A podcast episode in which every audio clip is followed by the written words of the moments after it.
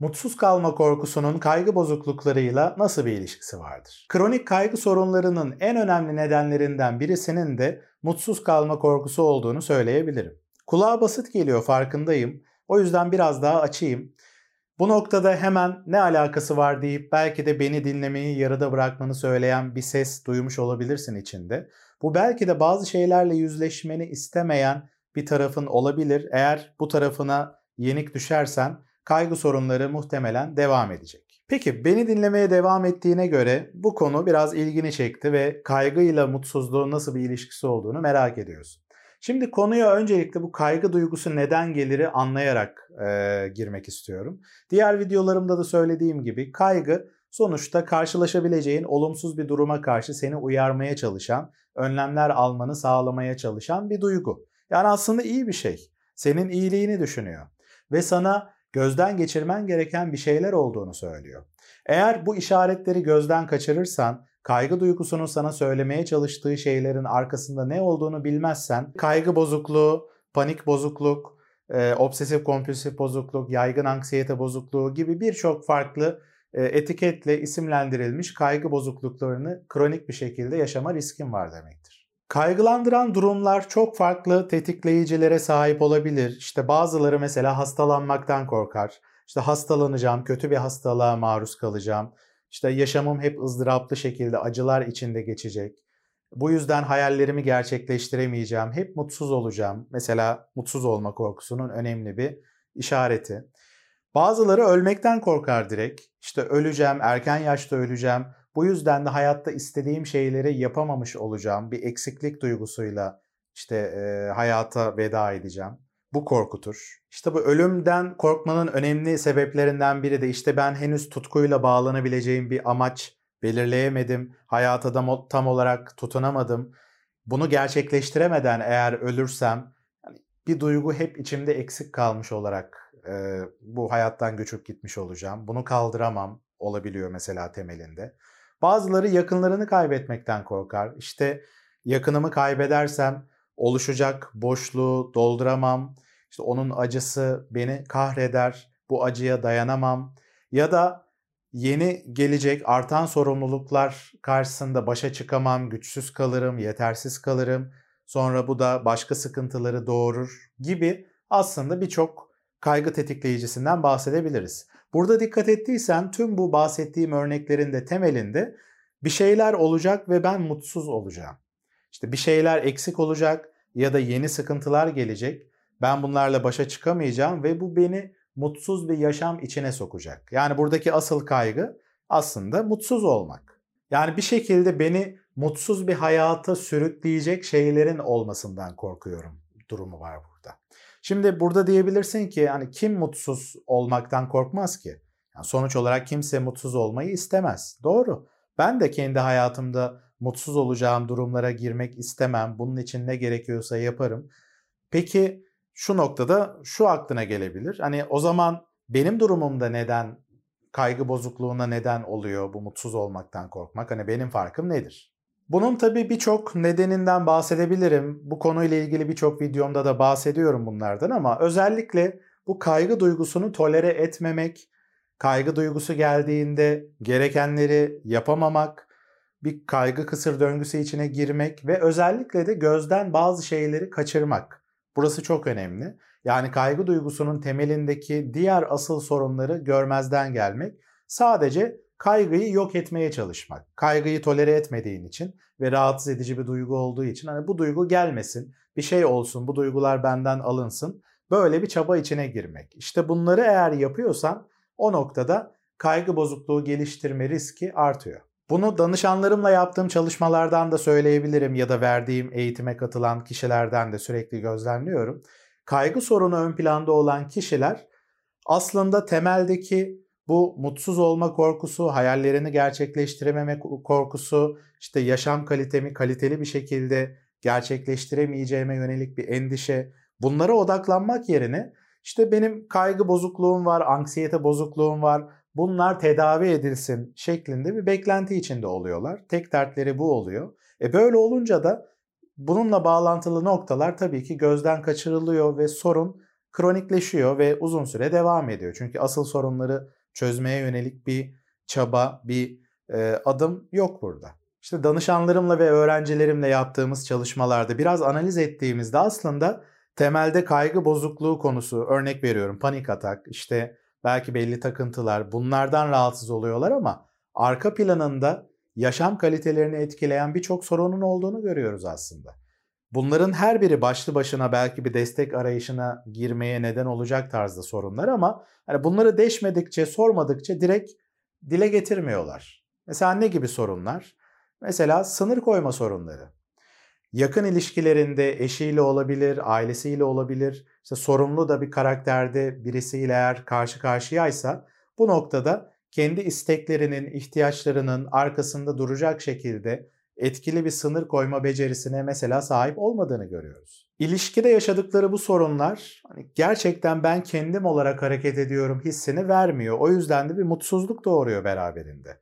Bu mutsuzluk karşısında ya savaşarak başa çıkmaya çalışıyorlar, mücadele ediyorlar, hani kavgalar çıkarıyorlar gerekirse ya da karşı tarafı memnun etmeye çalışmak, işte onun suyuna gitmek, onu iyi hissettirmeye çalışmak, fedakarlıklar yapmak şeklinde hareketler içinde oluyorlar ama e, bunu yaparken de bir taraftan işte değerlerinin anlaşılacağını bekliyorlar ama görüyorlar ki böyle olmuyor. Ve günün sonunda ister savaşsınlar, ister karşı tarafı memnun etmeye çalışsınlar, kimse memnun olmuyor günün sonunda. Kaygı bozukluklarıyla bağlantılı olabilecek stres faktörleri yani mutsuzluk kaynaklarına bir diğer örnek verecek olursam mesela işle alakalı, kariyerle ilgili konular. Belki de işinle ilgili belli tatminsizliklerin var. Maddi manevi seni mutlu etmiyor, iyi hissettirmiyor ve böyle gidecek olursa hani hayatın kuru geçecek. Bir şekilde beklediğin, hak ettiğin yaşam standartlarını yaşayamayacaksın ve kendine olan saygın, güvenin de olumsuz etkilenecek. Bunu öngörüyorsun ama belki de bu konuda gerekenleri yapmıyorsun. Belki işini geliştirmen gerekiyor, dönüştürmen gerekiyor. Belki bambaşka bir işe geçiş yapman gerekiyor. Ancak böyle daha çok kendin olduğunu hissedeceksin. Ama bu adımları belki de atmıyorsun, erteliyorsun. Ee, ya da atan kişilere baktığında işte onlar ama şanslı, işte benim annem babam zamanında bana bazı şeyleri verseydi, bazı şartları sağlasaydı, işte benim kendimi daha iyi tanıyıp doğru kararlar almamı, doğru bir meslek seçiminde bulunmamı sağlasalardı, belli özellikleri bana kazandırsalardı o zaman ben bu sıkıntıları yaşamayacaktım. İşte falanca kişiler gibi şanslı olacaktım ve şu an gayet mutlu olacaktım gibi mesela mağdur psikolojisi içine giriyor olabilirsin. Bu tür düşünceler içine girip mutlu olmak çok zor. Tabii ki eğer tüm bunları analiz etmiyorsan, yüzleşmiyorsan, bunlardan kaçınıyorsan bunlar daha sonra kendini başka şekillerde gösteriyor. İşte kaygı bozuklukları gibi. İşte bu nokta önemli. Sonuçta ortada asıl sorunlar var, yaşamını gerçekten her anlamda etkileyen, içten içe canını sıkan durumlar var ama bu konularda gereken adımları atmayıp sadece duygularla uğraşırsan, o rahatsız edici duyguları yok etmeye çalışırsan bu bir nevi bataklıktan gelen sinekleri öldürmeye, onlarla uğraşmaya çalışmaya benzer. Belki kendini bir odaya kapatırsan, kapıyı pencere, pencereyi kapatırsan işte sineklerin gelmeyeceğini, seni rahatsız etmeyeceğini düşünüyorsun. Doğru, belki de gerçekten kapı pencereyi kapattığında, kendini bir odaya kapattığında evet sinekler gelmeyecek ama ne kadar böyle yaşayabilirsin? Sonuçta o odanın dışına çıkman gerekecek.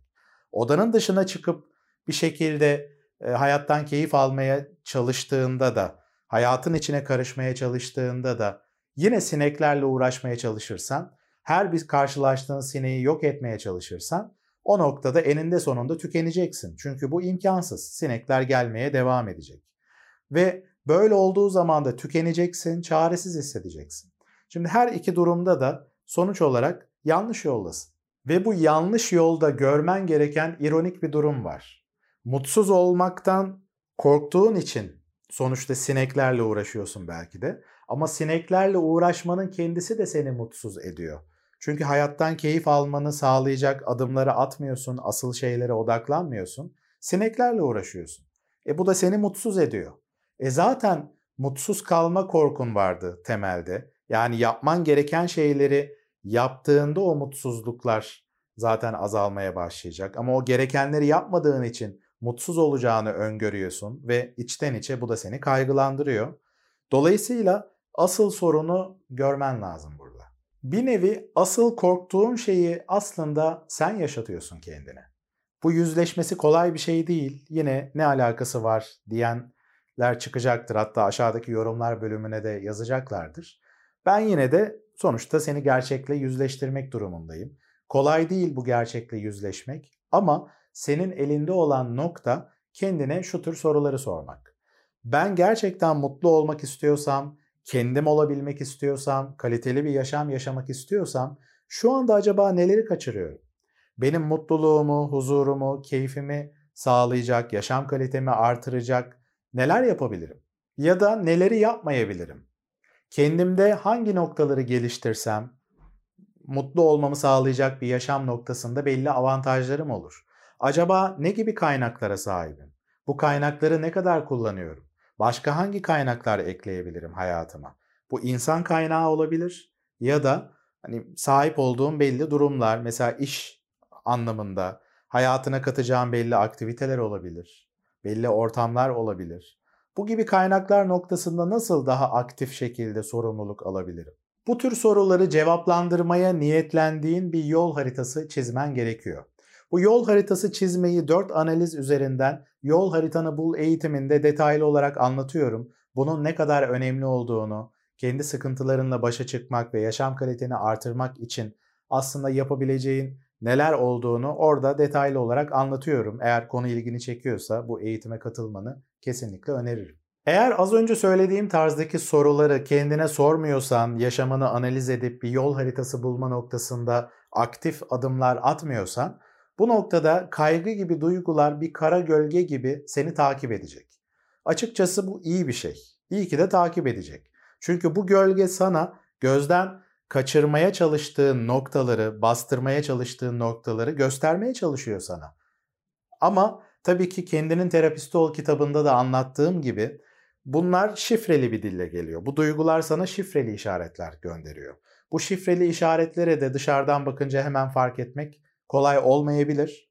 O yüzden de bu şifreli dili çözmeyi sağlayacak bir çerçeveyi kullanman lazım. Uyan yöntemi eğitimimde de, uyan yöntemi sistemimde aslında zaten bunu amaçlıyor. Bu konuyla ilgili de yine detaylı videolarda paylaştım. Daha da ciddi şekilde bunu öğrenmek istersen ilgili kitabımı da okuyabilirsin. Kaygı sorunlarının temelinde senin mutsuz olmaktan korktuğun senaryolar neler? Aşağıdaki yorumlar bölümünde kendi deneyimlerini, düşüncelerini de paylaşırsan sevinirim.